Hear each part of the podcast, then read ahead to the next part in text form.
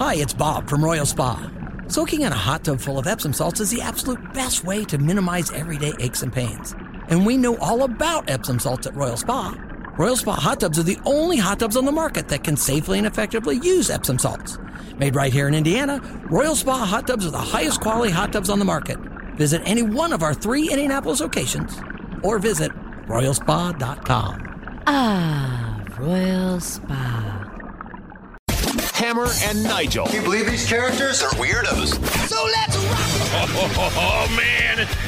Put your party pants on, Hammer. Get ready! Tap the keg, put the wings on the smoker. Woo! The Indiana General Assembly is underway.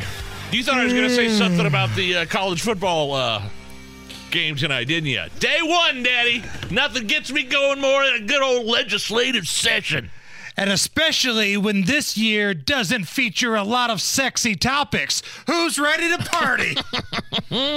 So really, this is, for the next ten weeks or so, going to be about education, public transit, some two A legislation. Oh. You know, we'll talk to Guy Relford about that coming up in just a little bit.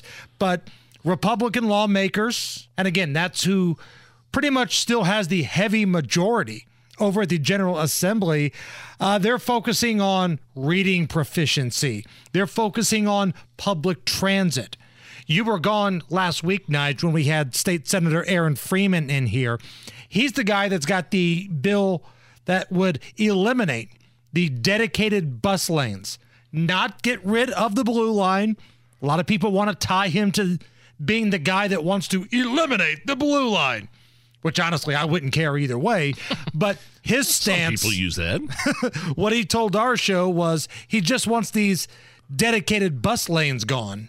Yeah, Hammer, you know, this is the most unnecessary fight that we have almost every year. Um, there's there's two options here. Well, really three, but there's two options that IndyGo could choose. One, there's all kinds of federal money for what is called dedicated lanes. So what IndyGo's proposal is, they want to take Washington Street from Hancock County to Hendricks County. That is two lanes each direction right now with a turn lane in the middle. They want to eliminate the turn lane for bus stations, oh, and they want to take one lane each direction for buses and turn Washington Street into a one-lane road from Hancock County to Hendricks County. And they're getting federal funds to do that. I mean, this is a federal initiative. These are federal dollars, a lot of them. Um, and they will not bid. There's a, a uh, an amount of money also available for shared lanes. You don't have a bus station in the middle. You allow buses and cars to share Washington Street, and Washington Street is two lanes each direction, and you still have a bus service. So, you know, you, you start hearing all of the people talking about we want to kill the blue line. No, we want to kill dedicated lanes. We do not want to kill transit. We do not want to kill the bus service. We want to eliminate this astronomically dumb idea of dedicated lanes. Confession, I use the dedicated lanes. Do I drive you? I drive in the dedicated lanes. Like uh, on my way to work, I get off on West Street to turn left on Maryland, and there's a dedicated uh, lane once you pass, I believe, Capitol Avenue that says bus only. Nope, I'm, I'm using that bus only lane. How do you sleep with yourself? I thought I mean, the T V I, show Renegade uh, was canceled years ago. Now, I will say it's a little disconcerting when I'm coming down Capitol sometimes and I'm seeing the red line bus coming at me down a one-way street. Right. Have you seen that before? I've seen that. I stay out of that lane. Well, good. Because it's coming right at me. I love your bragging about you don't get into head-on collisions. I stay out of that lane. But can you imagine Washington Street? No. Or as my old man would say, Washington Street? Losing that much room. I mean, it's already pretty congested, and that's a pretty far track that they're looking to accomplish there. Hendricks County to Hancock? To the airport. Yeah, I mean, that's a long stretch hmm. of Washington Street right there.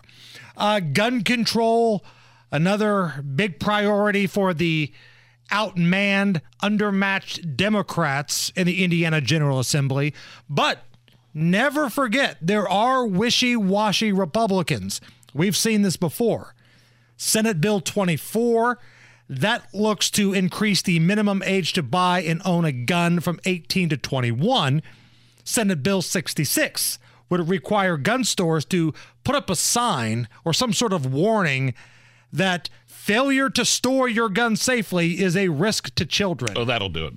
That should really bring down the crime, because the lunatic that's been arrested thirteen times that's out on the street that has an illegal weapon, I'm sure he's going to change his ways once he sees that sign outside of your local firearms dealer. Could you imagine being like a nineteen, twenty-year-old that's, you know, enlisted in the Army, gets home, um, you know, served tours uh, wherever, uh, all across the world, getting home, you're like, you're twenty years old, you want to buy a gun.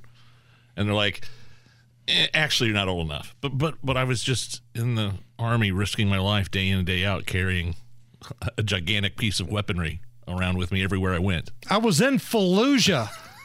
Hell was breaking loose. I was defending our nation. Yeah, but there's a g- bunch of really concerned moms over here and some wishy-washy Republicans that have ties on that they don't think you're responsible enough. But thank you for your service. Great plan, Sharif. You know, I mean, he was the one that told people that he had connections. Yes, he was going to make it happen. Yeah. Wishy-washy Republicans.